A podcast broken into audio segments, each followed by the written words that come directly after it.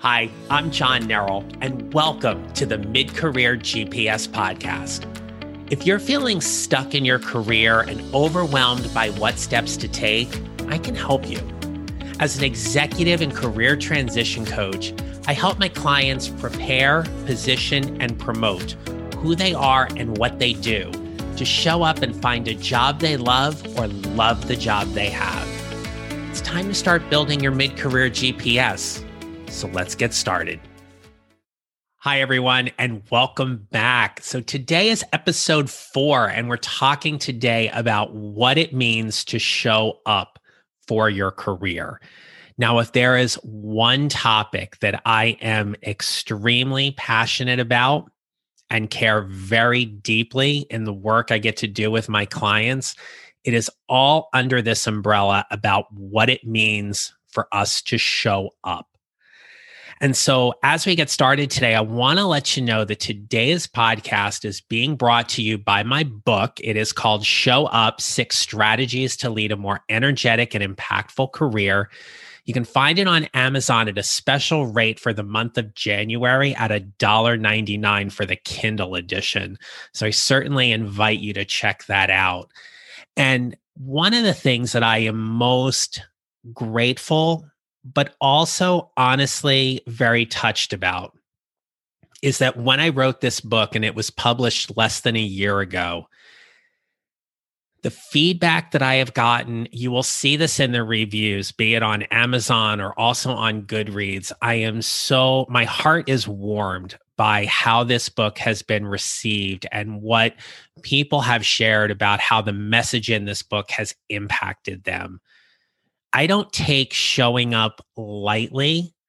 And that is why writing this book was so important because to get this book out there, it took a lot for me to reflect on not only what had happened and, and the events that happened in my own life, but also hearing from people, um, not only just my clients, but when I was interviewing and I would hear people come into interviews and they would say things like, Well, I need to show up. Or my clients would say, I feel like I need to show up a little differently at work. And, and the thing about showing up is that it's one of those buzzwords that if we are not specific in how we define what it means to us, its meaning can actually get lost. And so writing Show Up was a true labor of love for me because the book is separated into three very distinct parts. So, the first part of the book, you can think of it in a way, it's kind of like my memoir.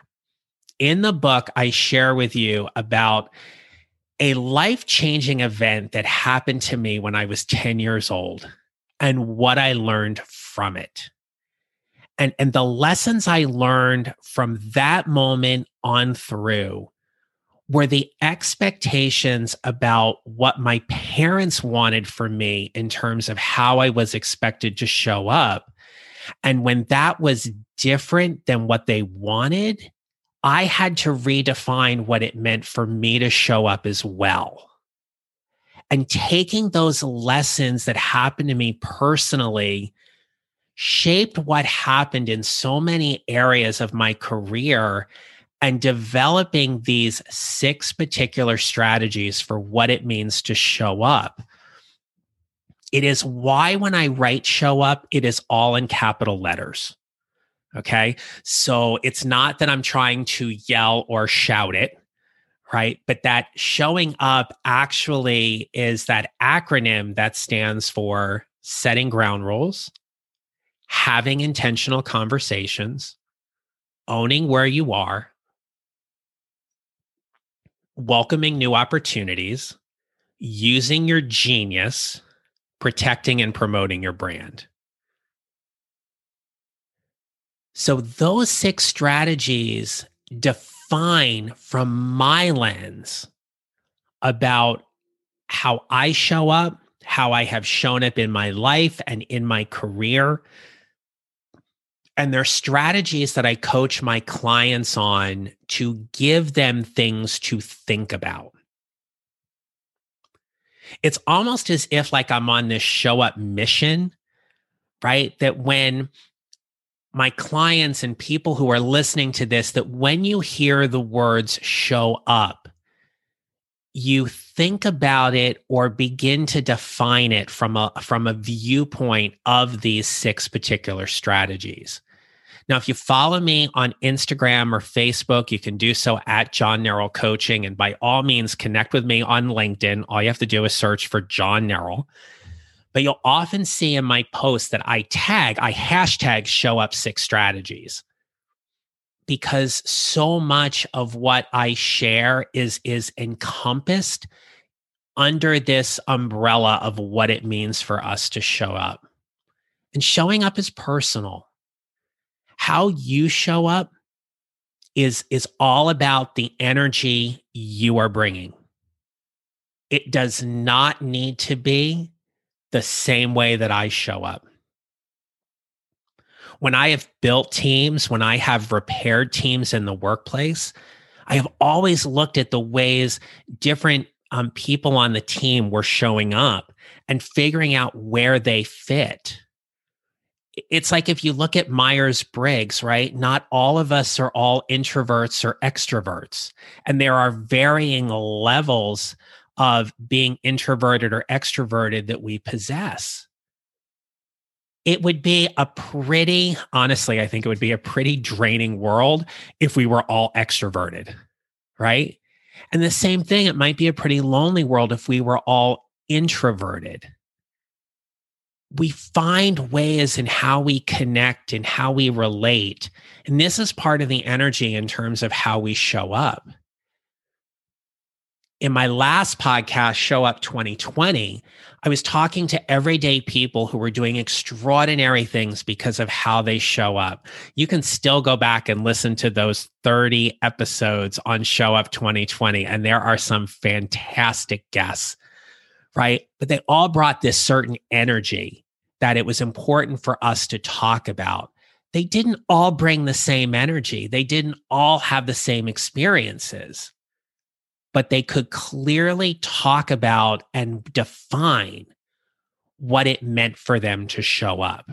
That's why showing up is personal.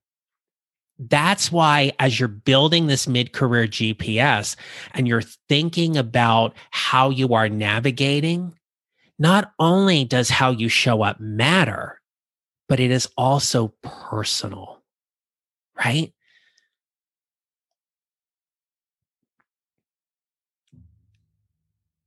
So when I was hiring, um, and I, I've had opportunities to serve as a hiring manager for numerous positions throughout my career.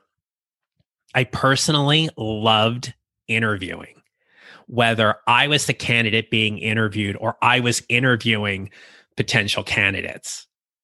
There's something about getting an opportunity to talk to someone and learn more about them and see if they are the right fit for that position.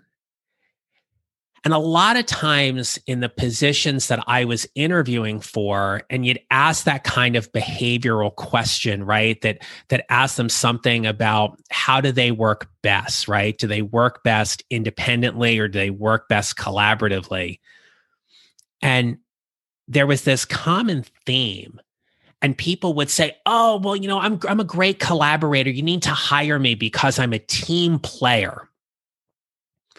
And even today I hear that and kind of like my skin crawls, right? Um almost to the point where I could like feel lunch coming up a little bit like, "Ugh." Right? Cuz when I would hear that, I would just be like, "Oh." And I would wait. I wouldn't say anything. I would wait because I wanted to see if they were going to define what being a team player meant to them. And practically everyone that I can think about that I interviewed over the years, like no one ever went back and clarified it. And so there were times when I'd be like, well, tell me what you mean about by being a team player, because I'm not so sure you play on a team the same way I do right? Teams are cohesive for a variety of reasons. But if we are not certain about how we show up and play on a team, then how are we certain about how we just show up in general?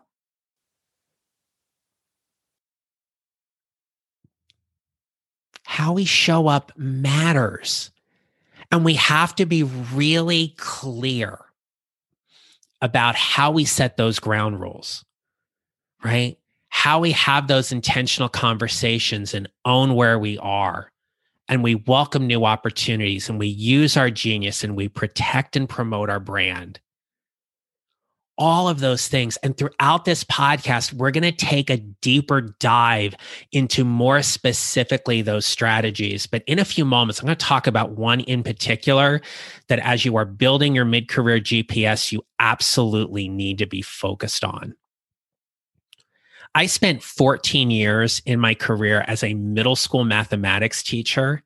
And I got to tell you, it was one of the best jobs I've ever had. My heart has broken for students and parents and teachers who, because of the pandemic, have not been able to be in schools and with in person instruction now for almost a year.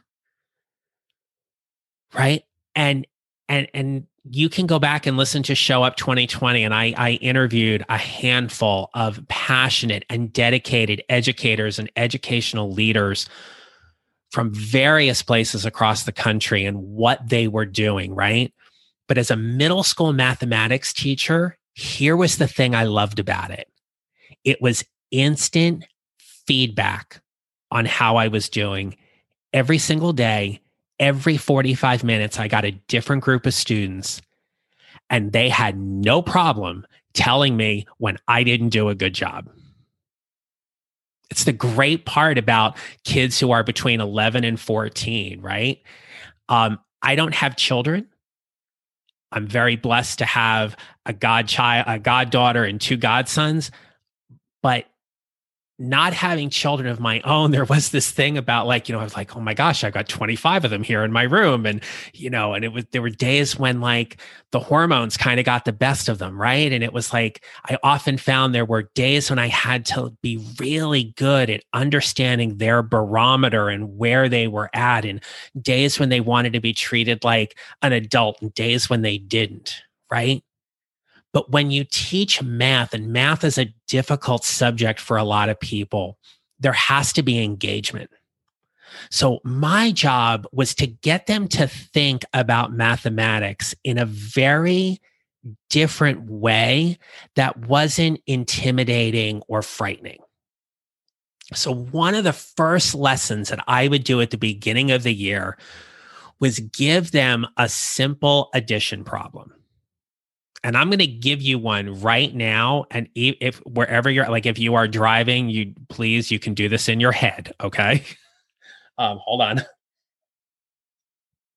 Sorry about that. I had to take a drink of water. Um, you don't have to write this down, but I'm going to give you two three digit numbers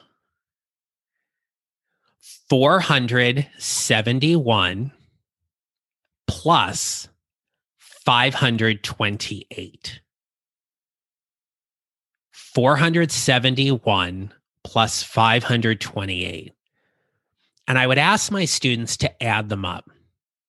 And because of the way they were taught, in the way they believed they had to do it, they would add up the ones column, one plus eight is nine. They would add up the digits in the tens column, seven and two is nine. And they would add up the digits in the hundreds column, four and five is nine. And I would walk around the room and I would watch them do this. And it was fascinating to me to see how they were pretty much all doing it the same way because that's the way they were taught. And so I would share with them after a while that I tended to add from left to right. And so I would look at the problem on the board and I would go, well, 400 and 500 is 900, and 70 and 20 is 90, and 1 and 8 is 9. So that's 999. And they'd be like, wait a minute, you can't do that. I was like, what do you mean I can't do that? And they're like, you're not supposed to do it that way. I said, who said? And they would like rattle off whatever teacher they had or whatever. And I said, oh, well, I'm going to have to go talk to Mrs. So and so or whatever. But that was the way I saw things. Even as a kid, when I added, I added quote unquote, not traditionally, I added left to right instead of right to left. And I could track those place values in my head. That to me was part of my genius. And I say genius in terms of a certain skill that might be a little different than other people. What I learned in that is that there doesn't have to be a quote unquote right and wrong way to do it, but we're talking about quality we're talking about efficiency. We are talking about being able to get the work done. And so when you think about how you show up at work, who are you as an employee? Who are you as a leader?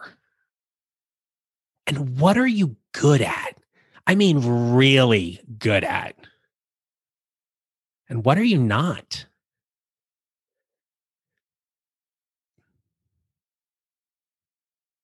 in work, we're assigned certain titles. Titles give us a particular status or recognition that we have achieved a certain level, be it in our career or within the organization. And one of the biggest things as a mid career professional you need to define is whether you are a specialist or a generalist. Now, those words may not appear in your title, but they do make up an important component of how you are showing up at work. What are you known for? How you show up contributes to your impact. You may have a knack for IT, but your knack may not be in managing people. So if you're really good at developing software or developing code, why would you want to be in a role where you're managing talent if that's not your strength? So the one of the six strategies that I want to focus in on is the you. It is about using your genius. And this is an opportunity for you to find ways where you can add the most value. Where does the company benefit the most from you being in a certain role? And one of the best examples I like to use here is like, do you lead projects or do you lead people? One of the places where I worked, I was faced with that critical decision. And I was given an opportunity to decide which way I wanted to move in the organization. I could either get on a large scale project, leading a team of people, but focusing more on the technical aspects of the project that needed to be done, or I could work specifically on building, uh, developing talent, professional development, managing a team of people, and working alongside someone, my boss, helping her with the day to day operations of the team. Which one do you think I chose? I chose the job that aligned more closely with my genius and what I was going to be the happiest with. And that was the job in terms where I was leading people. Could I have done the other job? I could have. I wouldn't have been happy. There would have been some technical things that would have been a little bit of a larger lift. And where I was at in my career was that I knew this was where I was most valuable to the company. And I was willing to take the risk in moving into that job because it allowed me to help more people do their jobs better because of my expertise in that role. And I ended up being with that company for five wonderful years. Right? Using your genius is that chance where you get to show up and make a very specific claim about this is where I'm good at. If you're on a if you're on a team where you're managing younger talent, I'm talking about people who are less than 5 years out of college, one of the biggest things they struggle with is that they're trying to learn so many things that they're never really getting good at one thing that one thing that they're going to be known for. They're going to be the go to person. Developing them in a way that allows them to be like, you're the go to for this helps them show up in pretty powerful ways because now they're really clear about where they're the most valuable. And when they're the most valuable, then they feel like they can contribute in a way that is more impactful than what they've done. So the challenge here is for you to really start thinking about your genius. What are you really, really good at? And what are the things that you do better than anybody else? I want to share with you one other little story here that is really important in this conversation that will hopefully tie all of this up. When I was teaching middle school mathematics and I was a couple years into the job, my my department coordinator he didn't have supervisory authority over me or managerial authority, but he was certainly that mentor and that person whom I looked up to, hands down, one of the best people I've ever, ever, ever worked with. But he said to me one day, he said, John, look, he goes, You're good at what you do. He said, I, I always want to support you in that. He said, but never forget that God forbid you leave school and you get hit by the bus it's a nice analogy, right? Get hit by the school bus on the way out of the building. He's like, We're all going to miss you, but I have to find someone to come in here and do your job. He's like, They're going to be able to do your job. They may not be able to do it as well, or maybe they do it better than you. You just have to find a way for you to get really good at doing your job and still being humble at the same time. And that lesson has stuck with me ever since. So I share that with you to really think about where is your genius? What is it that you do better than anybody else? And where can you find ways to show up with humility to navigate through your company, your organization, to show up for your team in in ways that maybe you haven't done before or to lean in and double down on the ways that you are doing things because you know they are working. All right. We talked about a lot today, and I hope this gives you a little idea behind or peeling back the curtain a little bit about how I start to define what showing up means. We're going to cover more about this as we go through the podcast. But certainly, if you want to get right to the chase and you want to learn a little bit more, then by all means, please go ahead and check out my book on Amazon. Again, it is on sale for $1.99 for the month of January. And I hope you will check that out, as well as checking out my private Facebook group called Your Mid Career GPS. Again, you get an opportunity to join an amazing, dedicated group of professionals who are all figuring out how to navigate from where they are to where they want to be. And a big part of that is how they are showing up. All right. Make it a great day, everyone. I hope you stay safe and be well. And I will talk more to you next time. And remember, how you show up matters. Make it a great day. If you enjoyed today's show and don't want to miss an episode, subscribe on Apple Podcasts or wherever you usually listen. If you haven't already, I'd appreciate it if you would leave me a rating and review to let me know what you think to help others find this podcast and continue to bring you relevant and useful content to help you navigate what's next for your career. And if you're ready to create your mid career GPS and get rid of the overwhelm so you can find the job you'll love or love the job you have, visit my website at johnneral.com for more information about joining my private Facebook group and scheduling a free consult with me so we can start building your mid career GPS together.